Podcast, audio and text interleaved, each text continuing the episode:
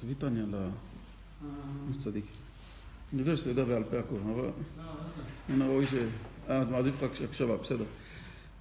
בשבוע שעבר אנחנו סיימנו פרק ג', הסיומת הייתה לגבי האופן של הנפש האלוקית והנפש הבהמית על המבנה הפנימי של כל אחת מהם, שבעל התניא יתחיל עם הנפש האלוקית את ההסבר, ולאחר מכן בפרקים הבאים, בפרק ו', הוא גם ידבר על הנפש הבהמית. אבל מה שמדובר כאן, שהסיכום של פרק ג' היה שלנפש האלוקית, היות שיש עשר כוחות, והתמקדנו בחלק השכלי עדיין של חוכמה, בינה ודעת. איך הדבר, איך האופן הזה של החוכמה, בינה ודעת, שזה השלוש הכוחות הראשונים שנמצאים בנפש האלוקית, שזה החלק של החוכמה, שזה נקודת ראשונה של משפט, של כותרת, של רעיון, לפני הפיתוח שלו. לאחר מכן זה הבינה, שזה מרחיב את הנושא לאורכה ולרוחבה, והחלק החשוב לא פחות זה הנושא של הדעת, והאדם ידע את חווה, שזה עניין של התחברות לדבר באופן כזה שהדבר נהפך להיות חלק מהאדם, עד כדי כך שהאדם ממש פועל מתוך אותו סוגיה, רעיון, פרשת שבוע, אמרה, סיפור, זה לא משנה, הוא חי את אותו מקום. והדעת הוא, הוא המפתח למידות שבאות לאחר מכן. עכשיו, עד לכאן זה היה מה שלמדנו עד פרק ג'. בפרק ד' ניגש האדמו"ר הזקן להמשך הסבר שאיך הביטוי של הנפש האלוקית מתבטאת בתוכנו. זאת אומרת, יש נפש רוחנית שהיא צריכה להתבטא בעולם. היא צריכה לבוא ולדבר עם מישהו, לחשוב על משהו, לעשות משהו. הנפש היא רוחנית, היא איננה מכירה, הנפש האלוקית לא מכירה את ענייני העולם. והיא צריכה דרך מסוימת לבוא ולהתבטא כאן בעולם, במציאות של העולם. לדבר הזה הקדוש ברוך הוא יצר שלושה דברים שהם בלשון התניא נקראים לבושים. מהו לבוש? אנחנו מכירים את הלבוש מהעולם שלנו, בגדים שלנו. האדם נמצא בבית שלו בלבוש שהוא רוצה, באיזה אופן שהוא רוצה. הוא מבטא את עצמו בצורה כזאת כפי שהוא מוצא לנכון בבית שלו. אבל הוא צריך גם לצאת מהבית שלו. ובבית שלו הוא מתלבש כמו שהוא רוצה, הכוונה הוא מתבטא ללא שום העלם והסתר, כי הוא בבית שלו, הוא רוצה להרגיש כמו שהוא אמיתי ללא שום צורך בכיסוי, כי אין לו בפני מי. אבל כאשר הוא רוצה לצאת לעולם, והכוונה לעולם שהוא פותח את, הדרך, את הדלת לכל דבר שהוא צריך, ללכת לבית הכנסת, ללכת לעבודה, לפגוש אנשים, לדבר בפני קהל, לא משנה מה. לצורך זה הוא לא יכול להשתמש באותם בגדים שהוא בבית. בגדי הבית זה בגדי הבית, או כשהוא מתעורר משינה. הוא לא יכול לצאת החוצה עם פיג'מה. אז לעולם מה הוא עושה? הוא חייב לכסות את עצמו. המטרה של הכיסוי, של ההיעלמות שלו, שהוא מתעלם, כי הוא מכסה את עצמו אז הוא נעלם, אבל ההיעלמות הזאת היא זאת מה שגורמת לו להתגלות בחוץ. זאת אומרת שהלבושים שהוא משתמש בהם הם לבושים לא על מנת להסתיר אותו, אלא על מנת לגלות אותו בעולם החיצוני, במציאות שלנו. מה זה המידות? לא, אני מדבר כרגע שיש מושג כזה של, ניקח את המשל כרגע, אחר כך נדבר כבר על הנמשל, אבל כרגע, מה אנחנו מבינים שמה זה לבוש, מה זה בגד? זה בגד שאני משתלב בתוכו על מנת שהוא יאפשר לי להתבטא החוצה. בלי הבגד אני לא יכול, לגשת למציאות, לעולם, ולעבוד בה את השם כפי שהוא רוצה. לכן הבגד משמש כאן סוג של לבוש שאני מתלבש בו, אני מעלים את עצמי, או בלשון החסידות זה מן הלשון מצמצם את עצמי לפי הבגד, ואיתו אני מתבטא בחוץ. עכשיו, הבגד עצמו, יש לו גם דרגות. יש בגד של שבת, יש בגד של חתונה, יש בגד של יום חול, יש בגדי עבודה. זאת אומרת, לפי הבגד אפשר להבין מה האדם באותו רגע, באיזה, מה הוא מנסה לבטא כלפי חוץ. אם הוא בגד של שבת, אז הוא יהודי של שבת. יודעים שבא עכשיו הוא יהודי שלובש את הבגדים של שבת, הוא מבטא מתוכו, הלו, היום שבת. הוא הולך עם בגד של חתונה, חתונה של הבן, אז הוא בא עם בגדים של חתונה. רואים את הבגדים שמבטאים באמצע השבוע, לובש את הבגדים האלה, סימן שיש לו איזושהי שמחה שהיא מבטאת. זאת אומרת שרואים שהלבוש מאפשר לאדם להתבטא בעולם באמצעות הלבוש. הלבוש בפני עצמו אין לו שום ערך כבגד, כי אם אני שם אותו בארון, הבגד עצמו אין לו במה להתפאר, אין לו במה להחזיק את עצמו, הוא בסך הכל כלי שימושי עבורי להתבטא. זאת אומרת, הוא יכול להיות בגד יפה, אבל אני עשיתי אותו יפה כדי שאני אוכל לבטא את עצמי דרכו לפי היופי שלו, ואז אני אהיה מובן במציאות של הבריאה, שאני כרגע נמצא בביטוי של בגד מן הסוג הזה והזה. זה לגבי המשל. הקדוש ברוך הוא יצר גם לנו את הלבושים הרוחניים. יש לנו נפש אלוקית, שלמדנו שיש בה עשר כוחות. הסברנו בפרק, הפרק הקודם שמדובר על עניין גם של השלוש הכוחות הראשונים, שזה חוכמה, בינה ודעת. הדעת מפעיל את המידות. עכשיו, אבל מה קורה? אני עדיין בבית. אני עדיין נמצא, למדתי על הנפש האלוקית שבי, עכשיו, מה אני עושה איתה? אני עכשיו נמצא עדיין בתוך הבית שלי. אני רוצה לצאת לעבוד את הקדוש ברוך הוא בעולם באמצעות שאני אוכל לבטא את החוכמה, את הלימוד, את התפילה, את, ה, את העבודה הפיזית שלי וכו' וכו'. אני הרי יוצא מהדלת של הבית, וגם בסופו של דבר, גם בבית אני צריך את זה. אז לצורך זה הקדוש ברוך הוא יצר לבוש, שלושה לבושים שהנפש האלוקית מתלבשת בהם על מנת שתוכל להתבטא ולבוא לידי ביטוי בעולם, שאיתם היא משתמשת. עכשיו זה כהקדמה לתחילת הפרק. נקרא בפנים, ונסביר את זה תוך כדי, נחזור אחר כך לאחר מכן על הנושא. פרק ד', אנחנו עמוד ח' ועוד יש לכל נפש אלוקית שלושה לבושים, שהם מחשבה, דיבור ומעשה של תרי"ג מצוות התורה, שכשהאדם מקיים במעשה כל מצוות מעשיות, מעשיות ובדיבור הוא עוסק בפירוש כל תרי"ג מצוות והלכותיהן ובמחשבה הוא משיג כל מה שאפשר לו להשיג בפרדס התורה, בפשט רמש, רמז, דרש וסוד של התורה, הרי כללות תרי"ג איברי נפשו מלובשים בתרי"ג מצוות התורה ובפרטות בחינת חב"ד שבנפשו מלובשות בהשגת התורה שהוא משיג בפרדס כפי יכולת השגתו ושורש נפשו למעלה.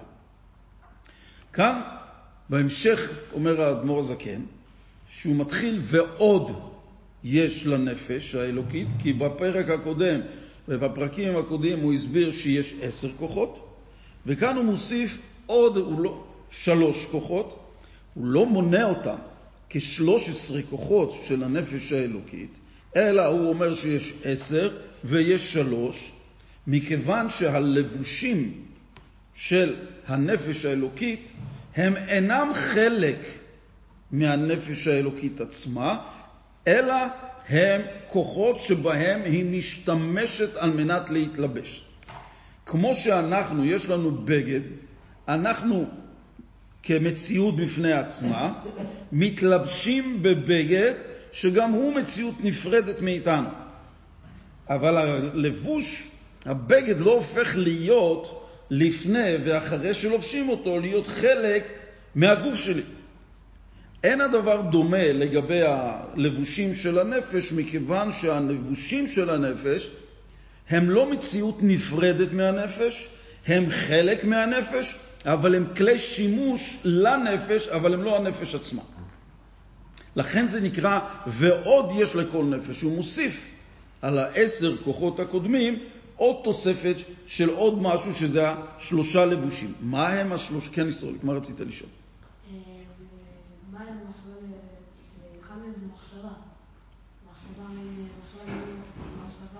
מחשבה, דיבור ומעשה.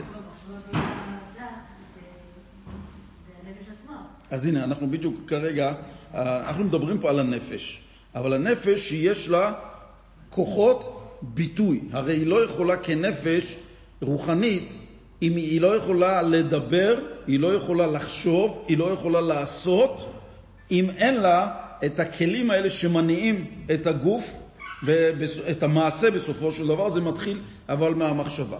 נסביר על מה מדובר.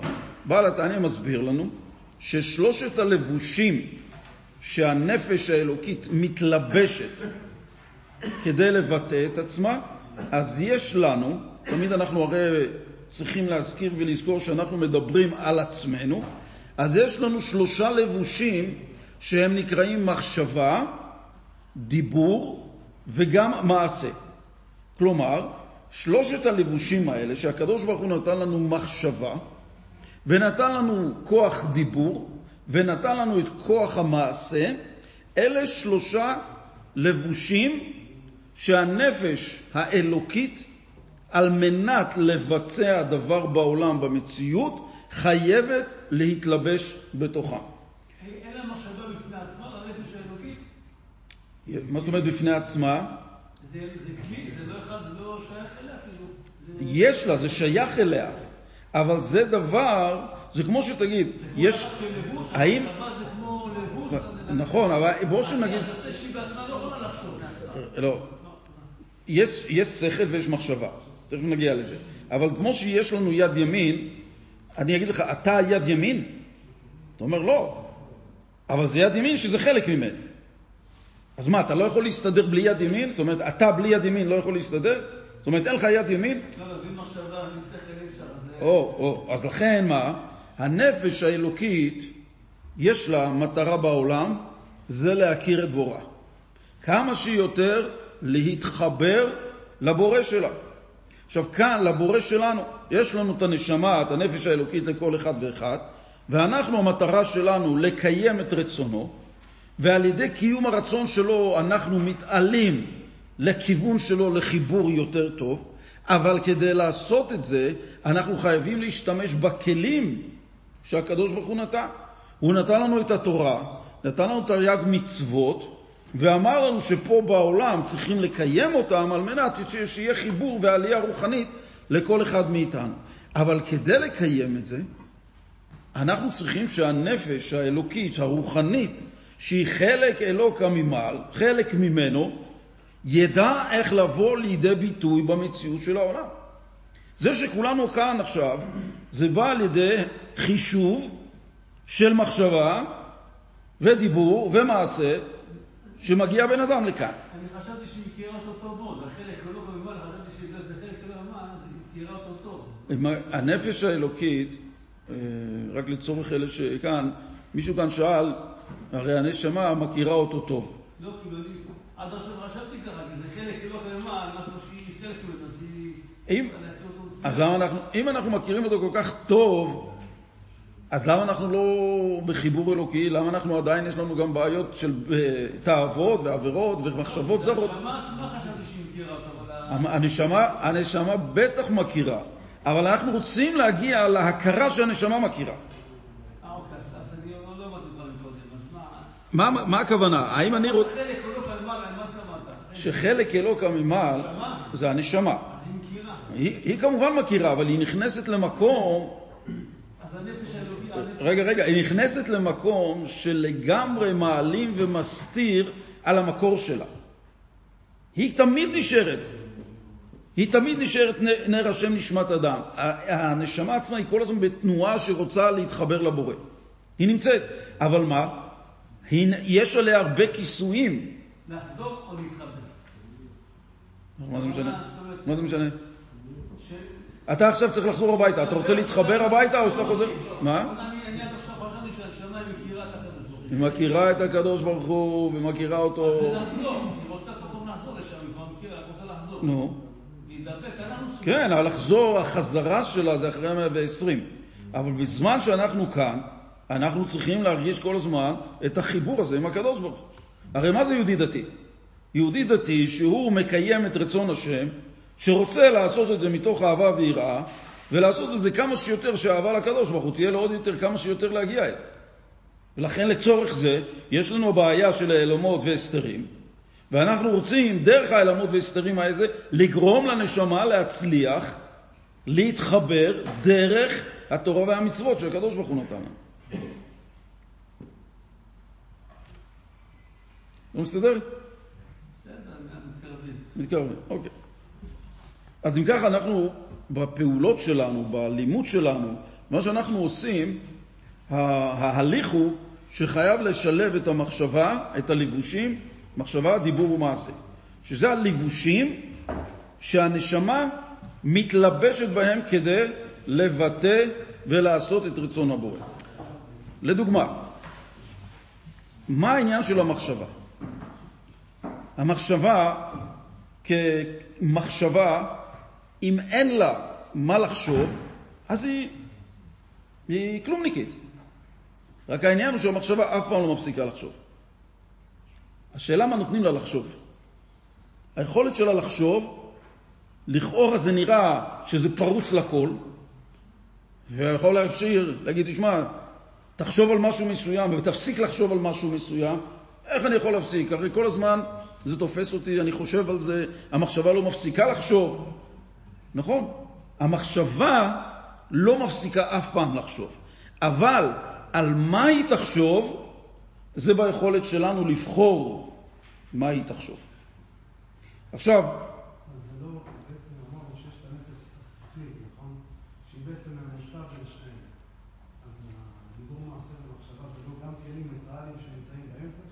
לא, יש, גם לנפש הבהמית יש את הכלים האלה, שמפרק ו' והלאה הוא מסביר אה, אותם, וגם לנפש האלוקית יש את הכלים האלה. אין אם זה מדובר פה על כוחות, שהלבוש, שכרגע שימוש בהם, זה לא בצד של הנפש השכלית האמצעית, אלא זה עדיין נמצא בצד של הנפש האלוקית, שהיא צריכה להתלבש בהם כדי לבצע משהו מסוים, כדי לעשות, זה עדיין חלק ממנה.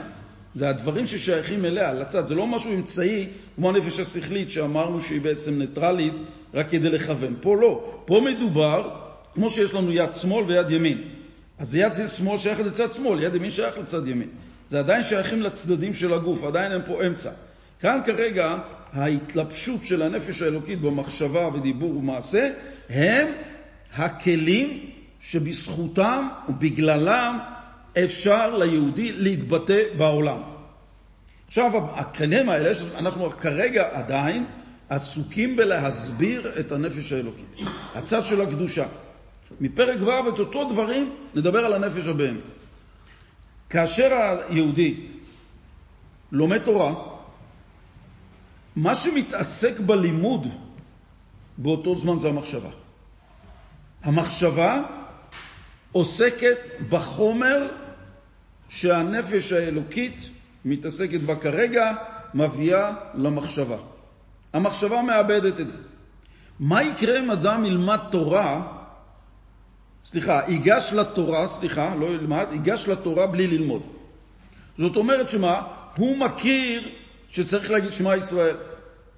וכשהוא אומר שמע ישראל הוא מאוד מתרגש. אבל הוא הגיע למקום הזה בלי ההליך של חשיבה מקדימה, שמה הקדוש ברוך הוא רוצה בפסוק הזה. מה אני מקיים באמירה של הדבר.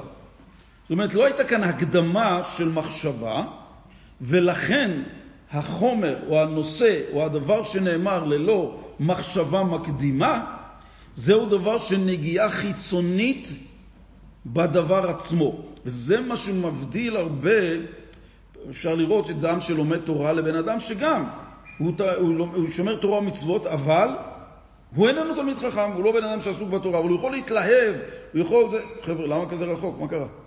בואו, בואו, יש פה כיסא, יש פה מקומות. אה, לא צריך לשבת כזה רחוק. הנה, קחו מכאן כיסאות, חבר'ה, צריך לשים אה, בין, בין השולחנות. אז זה מחשבה? זה כוונה? לא, מחשבה, אני מגיע לזה. מחשבה, כאשר האדם יכול, כל אחד יכול להרגיש את זה אצלו. העניין הוא שיש פה מאוד דקות שחושבים שאני חושב, זה אני. אני חושב, זה, המחשבה זה אני ואני זה המחשבה. אבל זה לא כך. המחשבה היא חלק נוסף שהנפש מתלבשת בו. היא מתלבשת בו על מנת לחשוב את הדברים שהיא רוצה לחשוב. בן אדם בלי מחשבה זה בן אדם שלא עלינו, מאושפזים למשל. אנשים שמאושפזים בבתי בתי חולים של לא מיוחדים, ילדים מיוחדים, אנשים לא נורמליים. מה הבעיה?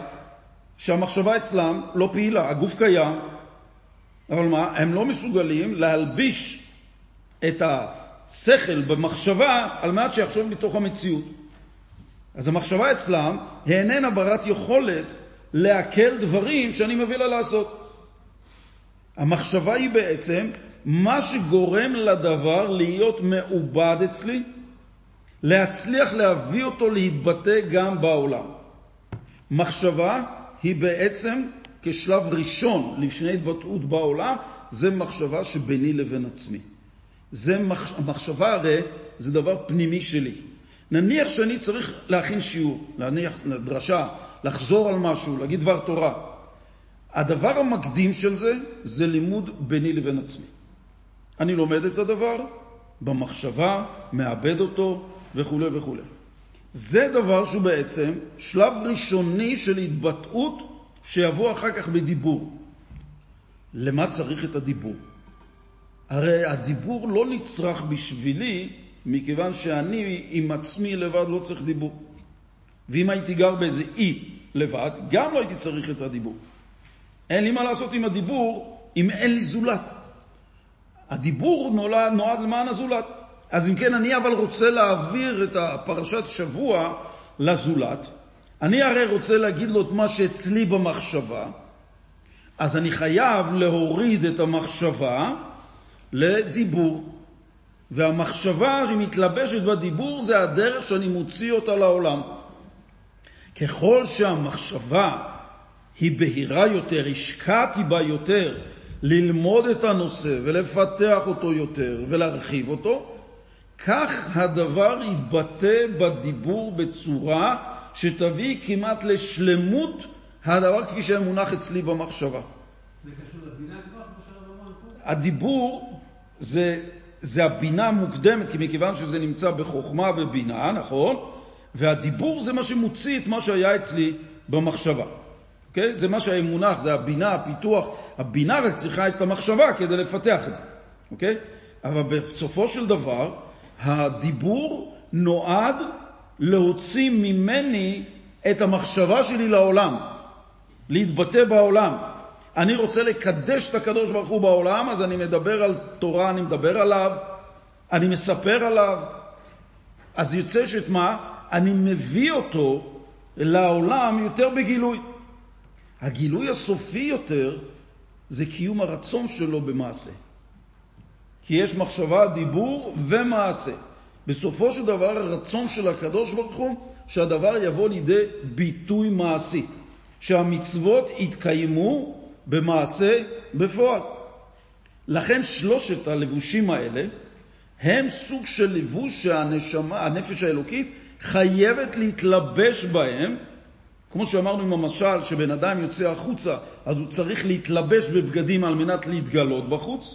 על דרך זה הנשמה רוצה להתגלות בעולם, כי היא אמורה, נשלחה לכאן לשמש את הקדוש ברוך הוא בעולם, בעולם המעשי. לכן הכוחות האלה, הלבושים האלה, הם, הם הכלים שבהם מתבטאת הנשמה על מנת לבצע את השליחות שלה בעולם, במציאות של העולם. כשאני מניח תפילין, מספיק לי רק מחשבה ומעשה. איפה יש דיבור פה בתוך הסיפור? הדיבור הוא בא כשלב כשמדובר, שאדם לומד בינו לבין עצמו את הלכות תפילין. בלימוד כן, כן. כן, אבל כשאני בא לקיים לא, אבל הדיבור, הרי הלימוד גם בא... רגע, רגע, רגע, רבותיי, רגע, בואו... רגע, שנייה, שנייה.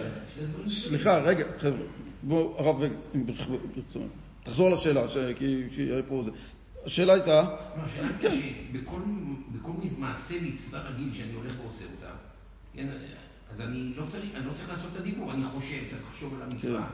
כל שחומתו, אה, זה המעשה, כן, המעשה כתוב בקיאור, כל שחומתו מתקיימת, אז מעשיו, אבל, ולכן לעשות מעשה בלי מחשבה זה כלום, זה באמת ריק מתוכן. אבל למה אני צריך את הדיבור? למי אני אדבר? למעלה. למעלה. אם זה תפילה. סליחה רגע. קפץ על האדום. סליחה. רגע. אוקיי. אם זה תפילה, אני מבין שיש שם דיבור. אם זה להגיד דברי תורה, אז אני מבין שיש שם דיבור. אבל אם זה פעולה טכנית של מעשה, אני צריך לחשוב על המצווה, כי באמת להיכנס לתוך המצווה, אבל למה להוציא את זה מהפה? הרי... אני עכשיו הולך להניח תפילין, זה צריך להגיד את זה? לא, לא, לא. א', מדובר כאן על דברים ש... למשל, כשהרב לומד, אז הוא לומד בקול. אז מה? אז יוצא מצב שלפני כן הרב חשב על הנושא הזה במחשבה על הסוגיה. וככל שהסוגיה מונחת בראש, ויש חברותא שאיתו הוא מדבר, אז זה יותר מפתח ומוציא החוצה את מה שיש. לגבי השאלה הטובה שהרב שאל, לגבי הנחת תפילין. אז יש לפני כן לימוד של הנחת תפילין. כשאדם לומד את ההלכה, לומד דברי התורה, שקשורים בהלכה לנושא של הנחת תפילין. עכשיו, כאן במעשה עצמו, בפועל, אין כאן דיבור שהתורה מחייבת אותנו, ההלכה מחייבת אותנו לדבר בזמן הנחת תפילין.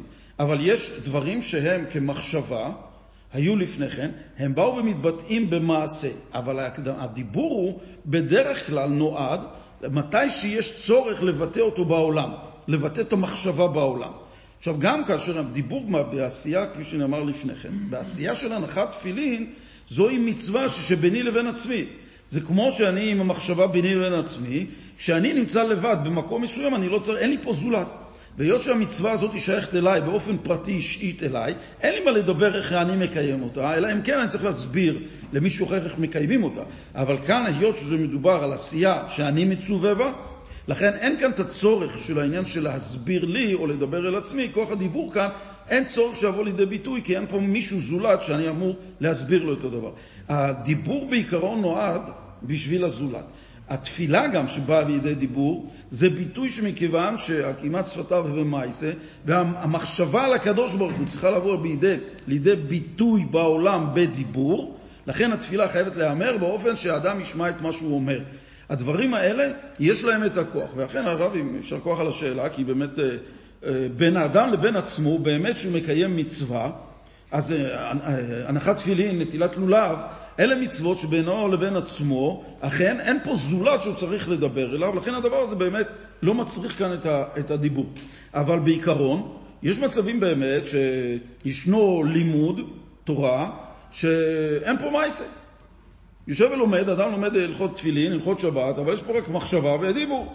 הוא לומד עם החברותא, אין פה מייסה עדיין. זה לא מחויב שעל כל דבר שאדם עושה, יהיה את שלושתם בבת אחת. אבל אם לא יהיה לאדם את הידיעה שיש לו את שלושתם, זה אחד, איך הסדר הנכון שלהם לבטא אותם, אז אדם יכול לבוא ישר למייסה לבצע את הדבר. אז נכון, אז יש עניין לקיים את המצווה, אבל זה מצווה בלא כוונה, כגוף בלי נשמה. אבל זה לא אומר שאין מצווה ולא אומר שאין גוף. אבל אנחנו רוצים להביא את זה לידי שלמות של העשייה, שיש את הלימוד, יש את המחשבה, הכוונה שבהתבוננות בגדולת הבורא, בגדולת המצווה, שזה דבר שנעשה גם לאו דווקא בקיום עצמו, אלא זה דבר שגם בא מצד האדם בינו לבין עצמו, שבלילה הוא חושב על מצוות תפילין. שזה ציווי של הבורא, זה עניין של מצווה, וזה לא קשור כרגע. זה שב, גם על שבת אנחנו חושבים ביום רביעי או ביום ראשון. הדברים של חשיבה הם כשאדם גם ידע שיש לו שהכוח הזה של מחשבה זה לא דבר שהוא בעצם, המחשבה זה אני ואני זה המחשבה. לא, יש ראייה של דברים שאדם לפעמים עושה בלי מחשבה. הוא עושה דברים בלי לחשוב עליהם לפני כן. הוא יכול להגיד דברים שאחר כך הוא מתחרט עליהם. למה? איך הוא אומר? סליחה, אמרתי אותם בלי מחשבה. זאת אומרת, לא הייתה הקדמה. אחד הדברים, אחד הביטויים האלה, יש אומרים פליטת פה. גם שהוא פולט משהו זה דבר שבא ללא הליך מחשבתי לפני כן, אלא זה בא ישר לדיבור. וכל שכן, יש כאלה שגם, במעשה שלא מקדימים את כל העניין. לכן מסביר לנו בעל התניא, שתדע לך, שאם אתה תפעל בצורה שלא עובדת מחשבה, דיבור ומעשה, אז תדע שאתה לא מבטא נכון את הכוחות הפנימיים שקיבלת, שנמצאים בנפש האלוקית, המחשבה, סליחה, החוכמה, הבינה, הדעת, הרגשות, כל אלה לא יבואו לידי ביטוי נכון אם אתה לא תעביר אותם את הסדר הנכון. למדנו בפרקים הקודמים שיש את החוכמה, בינה, דעת. זה סדר של חשיבה שבן אדם רוצה להגיע נכון לרגשות. אז הוא עובר דרך החוכמה, אחר מכן זה הבינה, אחר מכן זה הדעת, אחר מכן זה הרגשות. עכשיו מוסיף הבעל התנא שלפני כן גם יש את השלוש לבושים, השלושה לבושים האלה, שהאדם מתלבש בתוכם על מנת לבטא את מה שיש בתוכו, את העולם הפנימי שלו, שהוא יכול לבוא לידי ביטוי בחוץ. עכשיו, אנחנו יודעים שכמה חז"ל הזהירו אותנו ודרשו את העבודה, תואר המחשבה, תואר הדיבור ותואר המעשה. שלושת הלבושים האלה הם כל כך חשובים לשמור על ממרים מחשבה נקייה, דיבור שיהיה נקי. למה כל זה? כי מדובר כאן על לבושים. הלבושים האלה הם ככל שהם נקיים מכל דבר שלילי, אני יכול להתבטא בעולם יותר בזכות. למשל, שוב חוזרים לבגדים שנמצאים בארון. אם הבגדים שלי של שבת לא מגוהצים, אז אני יוצא עם בגדים מקומטים, וזה בדיוק מראה מה הפנימיות של אותו אדם. כמה שבת חשובה לו, באיפה הראש שלו היה מונח בעיקרון שלא אכפת לו איך הוא נראה ביום שבת עצמו, אז גם החשיבות של שבת לא נמצאת אצלו כל כך, כי אחרת הוא היה מגהץ ומתכונן. על דרך זה גם בצורת לבוש עוד יותר מלוכלך, או בגדי חול וכו' וכו'. הבגדים מבטאים את הפנימיות של האדם, ואם הם לא ראויים ולא נקיים ולא כך, אז משמע שהפנימיות של האדם מתבטאת בצורה שהלבושים שלו נראים. יכול להיות שבן אדם ילך מלוכלך ויגידו, כאילו מה? הוא אפאתי. יכולים להגיד, תשמע, תראה את האדם הזה, ממש לא אכפת איך הוא נראה, באמת, איזה... הוא לא סע, כל כולו זה עולם הרוח, כל כולו רוחני בפנים, הוא תראה, אכפת לו איזה לבוש הוא לובש. לא, לאו דווקא. ואם הוא אפאתי בכלל, הוא לא אכפת לו מה יגידו עליו. הוא בפני עצמו מרגיש שהוא גם ככה שפל, חסר ערך עצמי, אז לא אכפת לו מה יגידו עליו. אבל אנשים שרואים אותו בחוץ חושבים, תראה, הבן אדם הזה, לא אכפת לו העולם הגשמי, הוא הולך בצורה כזו, לא אכפת לו כלום. אנחנו לא כאלה, אנחנו לא צדיקים כאלה, אנחנו לא שמה שיכולים להגיד. אז מי שהולך בצורה כזאת, זה מראה שהעולם הפנימי שלו לא בדיוק אכפת לו איך הוא נראה. כי אדם שאכפת לו איך הוא נראה בפנים, הוא מציג, מציג את עצמו אוטומטית גם בחוץ באותו אופן. הוא מכבד את עצמו מכיוון שהפנימיות שבו מכובדת בעיני עצמו. יש לו ערך עצמי שנבנה אבל מעולם הקדושה. לא מצד הגאווה והכסף שיש לו והמעמד וכו'. אלה לבושים שמתלכלכים. מדובר פה שהוא בעצם, יש לו ערך עצמי גבוה, כשאנחנו אומרים עצמי, מדובר על העצם שבו. לא מעלות וכישורים, אלא על החלק האלוקי שבו, שהוא חלק אלוקה מהקדוש ברוך הוא, וזה מה שנותן לו את הערך האמיתי, אז הוא גם רוצה לבטא את הערך העצמי הגבוה הזה, שיתבטא בחוץ בצורה שמכבדת את הפנימיות שבו. ואם אדם יוצא עם בגדים אחרים, אז, אז כך על דרך זה, המחשבה, דיבור ומעשה הנפשיים הרוחניים שיש בתוכנו. אם המחשבה עסוקה בדברים שליליים, אז דברים שהם אינם, אז גם הדיבור יהיה בהתאם. יכולים לראות גם אם בן אדם לא מדבר, לפי ההליכה שלו, אפשר לראות איזה מה בין הפנימיות של האיש. הלבוש החיצוני שלו, אפשר לדעת איפה המחשבה מונחת. הדיבור שלו שבא בעקבות המחשבה, הוא מבטא את המחשבה בדיבור בצורה כזאת כעסנית, מלכלך על אחרים, מבקר סתם אחרים. זה מבטא מה המחשבה, מה הדיבור עושה. הדיבור בפני עצמו הוא כוח שהוא צריך לבטא, הוא מתרגם מה שיש לי בפנים החוצה.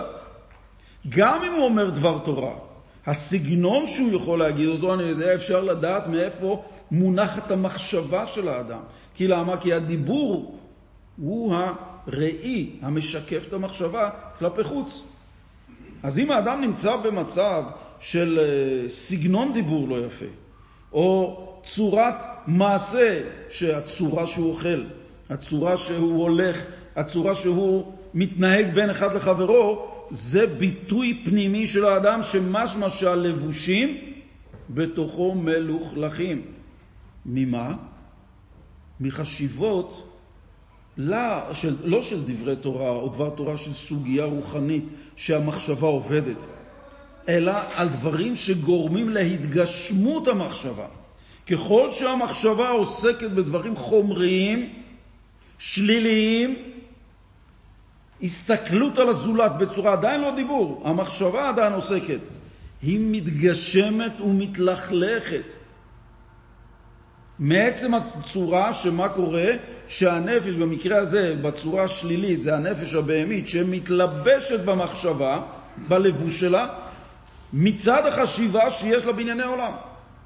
הנפש האלוקית, שרואים יהודי עדין ורואים יהודי בן תורה, זה מכיוון שהיכולות שלו הן לעסוק בלבושים, להעסיק אותם כל הזמן בדברים קדושים.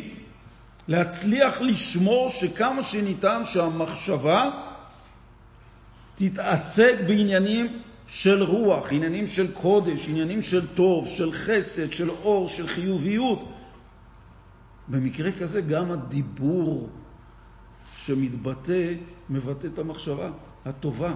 כי למה? כי בן אדם בסופו של דבר, המחשבה שלו כרגע מונחת במקום שהוא רוצה לבטא אותו, אז הוא מבטא את מה שהוא חושב. אז בדיבור איך זה יוצא? כפי שזה במחשבה. ממילא, גם המעשה בהתאם בא לביצוע בצורה כזאת. אני אקח דוגמה, הרב הזכיר מקודם תפילין. אדם יכול ללמוד על תפילין, וכשהוא מגיע למחיר, הוא אומר, רגע, רגע, אם ככה אפשר גם, תפילין לא צריך לעלות 500 אה, דולר. גם תפילין ב-100 דולר כשרות, כשר. עכשיו מה? המסקנה שהוא הגיע אליה זה בא מכיוון שזה קטנות המוחין. הוא לא הרחיב את המחשבה על מעלת המצווה. שזה בעצם בקשה של הקדוש ברוך הוא, שאני אניח תפילין, זה בקשה. והבקשה הזאת, עוד הוא אומר לי, זה לטובתך, היהודי. ומה זה בקשה של הבורא? יש אפשרות לחשוב, אז הוא ביקש, אז מה? זה מראה שבן אדם לא מונח, לא עבד ולא למד מי המבקש. מי זה הבורא שלי? מי זה היוצר שלי? יש אלוקים. בסדר, יש אלוקים. הוא אומר לשים מזוזה, אני שם מזוזה. אמר שלך זה 15 סנטים? כתב כזה וכזה, זה, זה, יש גם את הקטנות וזה וזה, ומה, 100 שקל, 50, 80 שקל זה גם, זה גם בסדר. פעם שהייתי עדיין בחור בישיבה, אז היינו יוצאים כל יום, אה, ובין הזמנים היינו יוצאים עם הטנקים של המבצעים, ומסתובבים ברחבי הארץ, ישנים בטנק. אה, אז היה, במיוחד זה היה עם הילדים, ומבצע תפילין, ומזוזה. אז פעם היינו באזור כזה צפוני, שבאה איזה גברת והיא אמרה, אה, אני רוצה, כמה עולה מזוזה? אז אמרנו איזה 200 שקל מזוזה, כי לא, לא, אנחנו בעיקרון לא מוכרים את המזוזות הקטנות ולא לא מודמים, מקסימום זה 10 סנטים בכתב אריזל, כמובן לא משוחות. ואמרנו 200 שקל, אז 200? למה זה כזה יקר? כאן זה, זה, זה שיחת עבודה.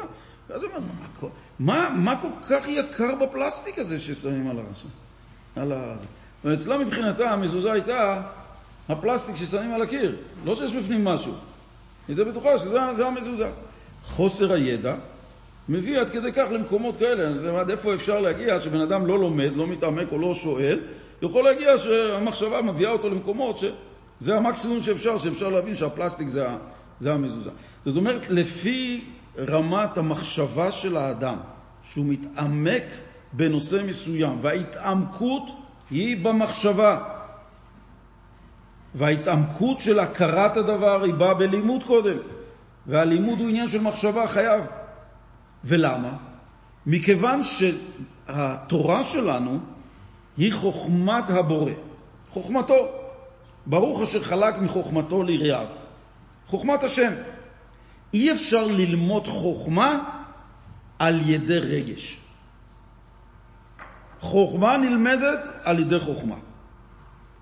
התורה היא שכלית, אנחנו זקוקים לתובנות שכליות כדי להבין סוגיה בגמרא, לימוד בעבודת השם, צריך להקדים את הלימוד שבא על ידי השכל, כי רק השכל יכול להשיג את הדברים שקשורים בקדוש ברוך הרגש לא יכול להשיג את הדברים, הוא יכול סך הכל להתלהב, אבל ההתלהבות הזאת, כבר דיברנו על זה, זו התלהבות מחיצוניות הדבר, ולכן מחויב הדבר ללמוד את התורה, כי שכל קולט ומשיג את הדברים השכליים שבתורה.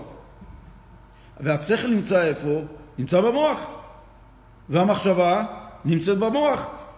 זאת אומרת, מה שהשכל משיג, הוא מאבד על ידי המחשבה. זאת אומרת, המחשבה כאן היא הגורם שמאפשר לנו לדון בהשגה של דברי התורה. עכשיו, אנחנו חייבים את ההליך הזה, כי אם לא נשתמש בו ככה, אז לא תהיה לנו השגת התורה. יהיה לנו סך הכל או התלהבות, או חוסר הבנה, או אי השגה מינימלית שאפשר להגיע, שפלסטיק ששמים על הדלק שווה 200 שקל ולא נבין למה. לכן חייבת להיות ההקדמה של המחשבה. אי אפשר לבוא בדיבור על משהו שאני לא מכיר. אני לא יכול, מישהו יבוא, תגיד לי, אה, איך מתפתח השורש של החסה בחלל? לא למדתי, לא יודע להסביר. זאת אומרת, חייבים לפני כן את הצד הלימודי של הדבר. והצד הלימודי של הדבר נעשה שאנחנו מדברים על מה? להשיג דברי תורה. מי יכול להתחבר לדברי תורה? זה מי שבא משם, הנשמה האלוקית.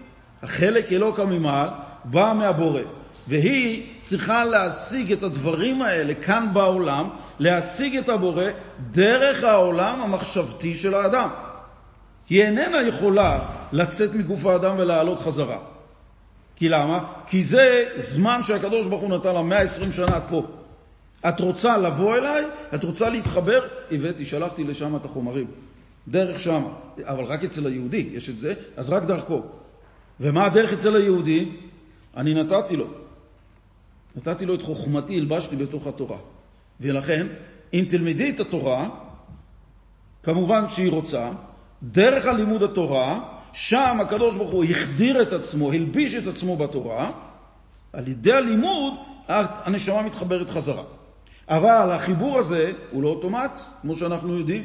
יש לנו את הנפש הבהמית ויצר הרע ואת הבעיות שישנן, והקדוש ברוך הוא עשה את זה ככה, והקדוש ברוך הוא יצר אותנו ככה, ולכתחילה הוא עשה את זה ככה.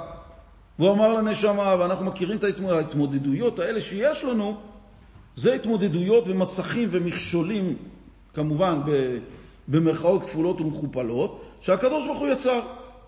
אנחנו לא עשינו אותם, אנחנו לא יצרנו את עצמנו, אנחנו לא אה, באים ואומרים למה יש איזה דבר כזה בעולם. זה רצון שלו, כך הוא יצר. הבריאה נוצרה כפי שהיא. הוא אמר לנשמה, תראי, יש לך פה עשר כוחות, את יורדת לגוף של יהודי, והנה אני גם נותן לך, אבל היא אומרת, אני לא יכולה לקרוא, אני לא מבינה את העולם הזה. אני נותן לך שלושה לבושים שדרכם את מתלבשת, משתמשת בהם, את מתלבשת בהם, כי הם עצמם על הקולר, והם לא יודעים להתלבש. אם לא תתלבשי בהם, הם לא יתלבשו בך. את צריכה להתלבש, ולכן יש את כוח המחשבה, את לבוש המחשבה, שהנשמה מתלבשת במחשבה, שהמחשבה כולה תהיה עסוקה בלימוד התורה. ניקח לדוגמה את זה. היא עסוקה כרגע בלימוד התורה. ולימוד התורה זה המחשבה ככל שהיא מחשבת ומפתחת ונותנת יותר, אז יצא שיש לה הרחבה במחשבה, שיש לו כבר אחר מכן איך לבוא או ללמוד את זה וללמד את זה, או לגשת לעניין של המעשה. לקח לבוא בבוקר עם התפילין, מניח את התפילין, אבל הוא כבר במחשבה המוקדמת, שהוא כבר למד ומתעמק במה זה מצווה בכלל, שזה ציווי של הבורא, בקשה של הבורא בלשון, שנוכל להבין את זה. יש לו 613 בקשות, שהן בעצם הרצונות שלו, וזכינו לקבל אותן. זה לא דבר שמובן מאליו, שהקדוש ברוך הוא יגיד, אוקיי, אתה יודע מה, לך אני מגלה מה אני רוצה. יש לנו כאן בעיה קטנה, של למה אנחנו לא קופצים ורוקדים. הקדוש ברוך הוא ביקש, למה? למה? מכיוון שאנחנו לא מכירים מי המבקש. אנחנו, הקדוש ברוך הוא לא מספיק יושבים עליו ומתעמקים מיהו במחשבה, בהתבוננות, בדעת, להגיע למצבים של להכיר אותו יותר, בגדולתו, רוממותו, אהבתו, אבינו וכו' וכו', יוצרנו. ואם אנחנו לא מספיק מכירים בו, אז מילה, בהתאם לכך הבקשות שלו ככה גם מתקבלות אצלנו. זה יכול להיות עול, זה יכול להיות קשה, וזה יכול להיות זה. ומה זה מראה? האנשים גדולים, אתה יכול לראות שבעצם המחשבה, הביצוע של הדברים שלהם מתבצע מתוך יראה, אהבה. למה? כי הם הגיעו בממדים הכוחניים שלהם, הרוחניים שלהם, למקומות שהמחשבה מצליחה לתפוס עולם רוחני שמצליח לאחר מכן לפעול ברגש. אבל כל זמן שזה לא עבודה אישית, יומית, תמידית, היא קשה מאוד להבין במה עסקינן. 613 בקשות, כל הזמן, 120 שנה תתמודד. לא, יש לך יצר הרע, ויש לך זה, ויש לך קשיים, וניסיונות, וקשיי פרנסה, הכל, הכל, הכל, כל הדברים האלה נובעים ממצב שמגיע לקושי, מכיוון שאנחנו לא יודעים איך מה המעלה של יהלום. אם אני אומר, תשמע, שאתה, אני נותן לך שק עם 613 יהלומים, מתי שאתה סופר אותם, תדע אם שלך אתה יכול להשתמש בהם. הנה, 613 יהלומים, קח, אני נותן לך מתנה, תספור אותם, תעשי איתם מה שאתה רוצה, כי בזה שאתה תעשי איתם מה שאתה רוצה, אני אהנה. למה בן אדם כאן יקפוץ? למה הוא ישמח? למה הוא יצהל? כי הוא מכיר את הערך של יהלום. וככל שהוא ילמד יותר על יהלומים, אז הוא יבין את הצבע ואת הערך שלהם, והניקיון שלהם, ואת הפיקים שיש בהם, ואת הליטוש, מה יכול להיות מתוך דבר כזה. אז דבר כזה, בן אדם מכיר בערך, אז הוא שמח. כשאנחנו מבקשים מה זה יהלום, זה גם בריאה דוממת שהקדוש ברוך הוא שם אותה בתוך הבוץ, בתוך הערים, כדי להוציא אותו צריך כל כך הרבה כסף להשקיע, וכל כך הרבה עבודה, ויזע, ויגע, כדי להוציא אותו בסופו של דבר. והיגע הזה זה גשמי, חומרי. אנחנו כל כך שמחים. כאן הקדוש ברוך הוא נותן לנו כוח מחשבתי, רוחני, ואומר, תתייגעו בו כדי להגיע להבנה מי בעצם נותן לכם את המצווה, מי ביקש מכם את זה. כל זה שוב מחזיר אותנו לכוח שיש בו במחשבה. כשהנשמה מתלבשת בשלושת הלבושים האלה, היא מגיעה למצב שהיכולת ההבנה בדבר הוא גבוה ככל שהוא מתעמק בו. אם הוא מתעמק בקדוש ברוך הוא, אז הוא מתעמק בקדוש ברוך הוא. האם הגעתי למצב שאני מחבב, אוהב, מכיר, אני צריך להריץ אותו? נקדישך ונעריצך. כל אחד יודע מה זה להעריץ מישהו. שאומרים לו, אני מעריץ אותו, זה כבר למעלה, זה כבר לא עניין של רק אהבה. זאת אומרת, תופס לי את כל החלל בנפש. אבל אני לא שם, אני לומד, אני לומד, ולפעמים נשבר לי וקשה לי. זה שוב, תמיד התמידיות הזאת היא שתמיד לחשוב מי הנותן, ובשביל זה יש את התפילה. התפילה היא תמיד זו שבעצם מדובר שם משבחת ומפארת את הבורא, והמילים האלה שישנם, ככל שאנחנו נפנים יותר בכוח העבודה האישית לפענוח הדברים, לתאר אותם במחשבה, הדיבור שיהיה בתפילה הוא יבוא מתוך התרגשות. המעשה של הנחת התפילין תהיה בצורה כזאת של בן אדם רוקד שהוא מקיים את המצווה, כי הוא בעצם מה? ממלא, אני הקטן ממלא את כל הרצון של הקדוש ברוך הוא. מה זה את כל הרצון? יש פה מצווה שהקדוש ברוך הוא אמר, השלמות שלה, שזה מבחינתי דבר שלם, אומר הקדוש ברוך הוא, זה שזה יגיע להיות על ידך ותותפות בין עיניך. מתי זה לא שלם? שיש את הבהמה, והאור הזה עדיין נמצא עליה, ועדיין לפני שחיטה, ולפני כל הפעילות, זה עדיין המצווה, היא נמצאת בעולם, אבל היא לא קיימת. כאשר היהודי לוקח את האור בשחיטה כשרה ומאבד את זה לשם תפילין וכו' וכו' וכו', ואת הפרשיות בפנים, ותופר וצובע ושם את זה, המצווה עכשיו קיימת, אבל לא מושלמת.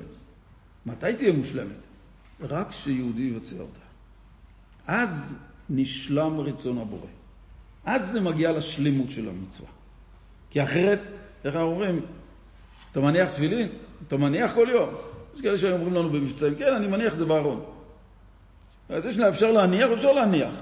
כשאני מניח, בסופו של דבר, בנקודה הזאת, שיהודי מניח את התפילין על היד ועל הראש, רצונו של הקדוש ברוך הוא מושלם כאן בעולם על ידי היהודי. עכשיו, ברגע זה שיהודי קושר ומניח תפילין על היד ועל הראש, והוא עומד עם המצווה הזאת עליו, תסתכל על יהודי כזה, אתה רואה את היהודי הזה? הרצון של הקדוש ברוך הוא כולו מלובש בו עכשיו. רצון מושלם. רצון מושלם. היהודי הזה כרגע, רצונו של הקדוש ברוך הוא בא לידי ביטוי בעולם בשלמות. ככה הוא רצה. שככה זה ייראה, על היד ועל הראש. אבל שוב, הביצוע של כל הדברים האלה, ההקדמה של הנפש האלוקית לבצע את הדברים האלה, להתחבר לקדוש ברוך הוא חזרה כפי שהיא רוצה, מתי שהיא נמצאת כאן בעולם, זה על ידי התלבשות בלבושים שקשורים לתורה ומצוות. ואם זה מתחיל בעניין של לימוד, אז המחשבה היא הכלי ששם זה עוסק בלימוד. אני לא יכול לבוא לדבר דברי תורה אם לפני כן לא היה לי לימוד של זה, והלימוד שייך למחשבה. אז לכן כאשר אני לומד תורה, אז הנפש האלוקית כולה ברגע זה, כפי שהוא יסביר בהמשך, כל כולה של הנפש האלוקית מלובשת כרגע בתורה, בנושא של התורה, שם כולה מלובשת. היא נמצאת שם בלבוש מלא. היא נמצאת שם בתוך הלבוש שהיא משתמש בו כדי להתחבר לתורה. אנחנו נראה בהמשך איך המצווה בדיוק, או לימוד התורה, איך מחבר את היהודי לקדוש ברוך הוא דרך הלימוד, או דרך קיום המצוות. אבל בעיקרון, הלבושים האלה של המחשבה, הדיבור ומעשה, הם מצוות שבאות לידי ביטוי לאחר המחשבה בדיבור ובמעשה, והוא עוסק בפירוש, כמו שלמדנו ונאמר פה, בפירוש כל תרי"ג מצוות והלכותיהן, ובמחשבה, מה הוא עושה? הוא משיג. מה זה נקרא משיג? מבין.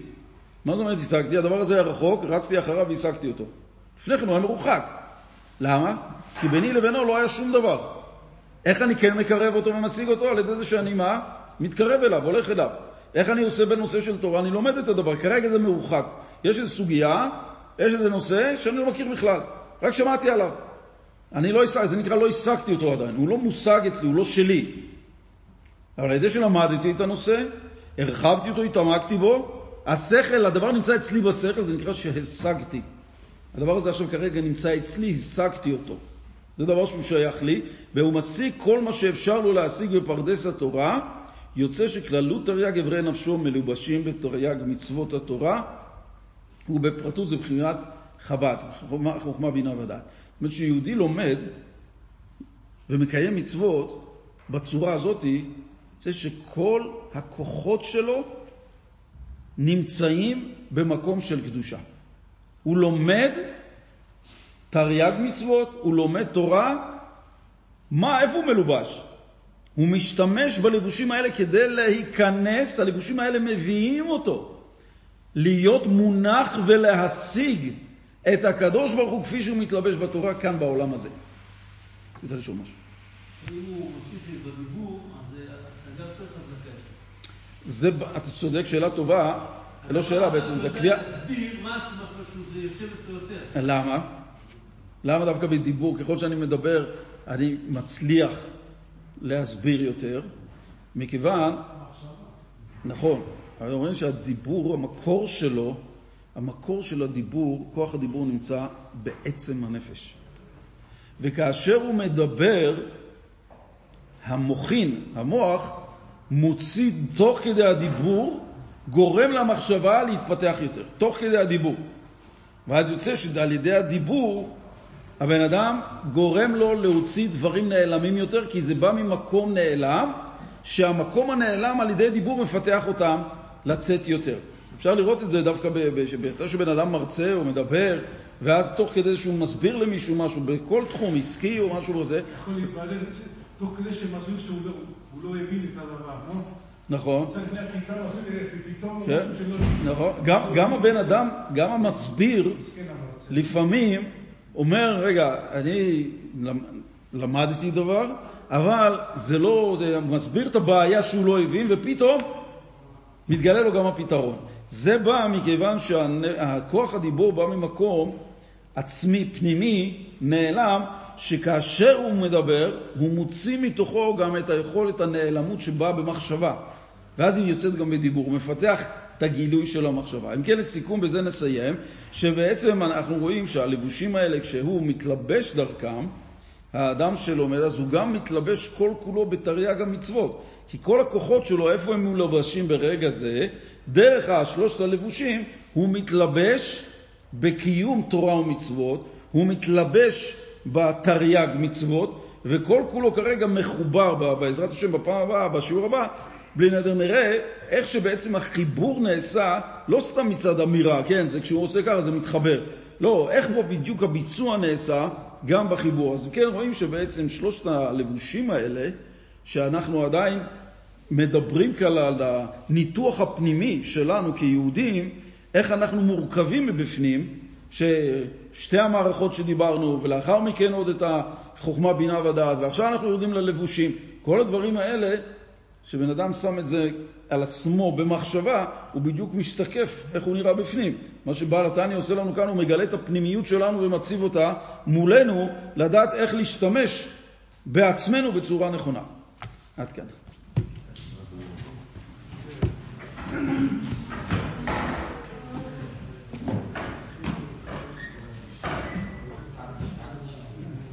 Recording stopped.